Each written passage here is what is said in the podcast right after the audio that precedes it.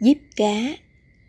Diếp cá vị thuốc quý, ức chế tụ cầu vàng, tăng miễn dịch cơ thể, trị lao phổi kháng viêm, ức chế bệnh ung thư, chữa trĩ chữa mụn nhọt, trị viêm cổ tử cung, bí tiểu tiện đái buốt.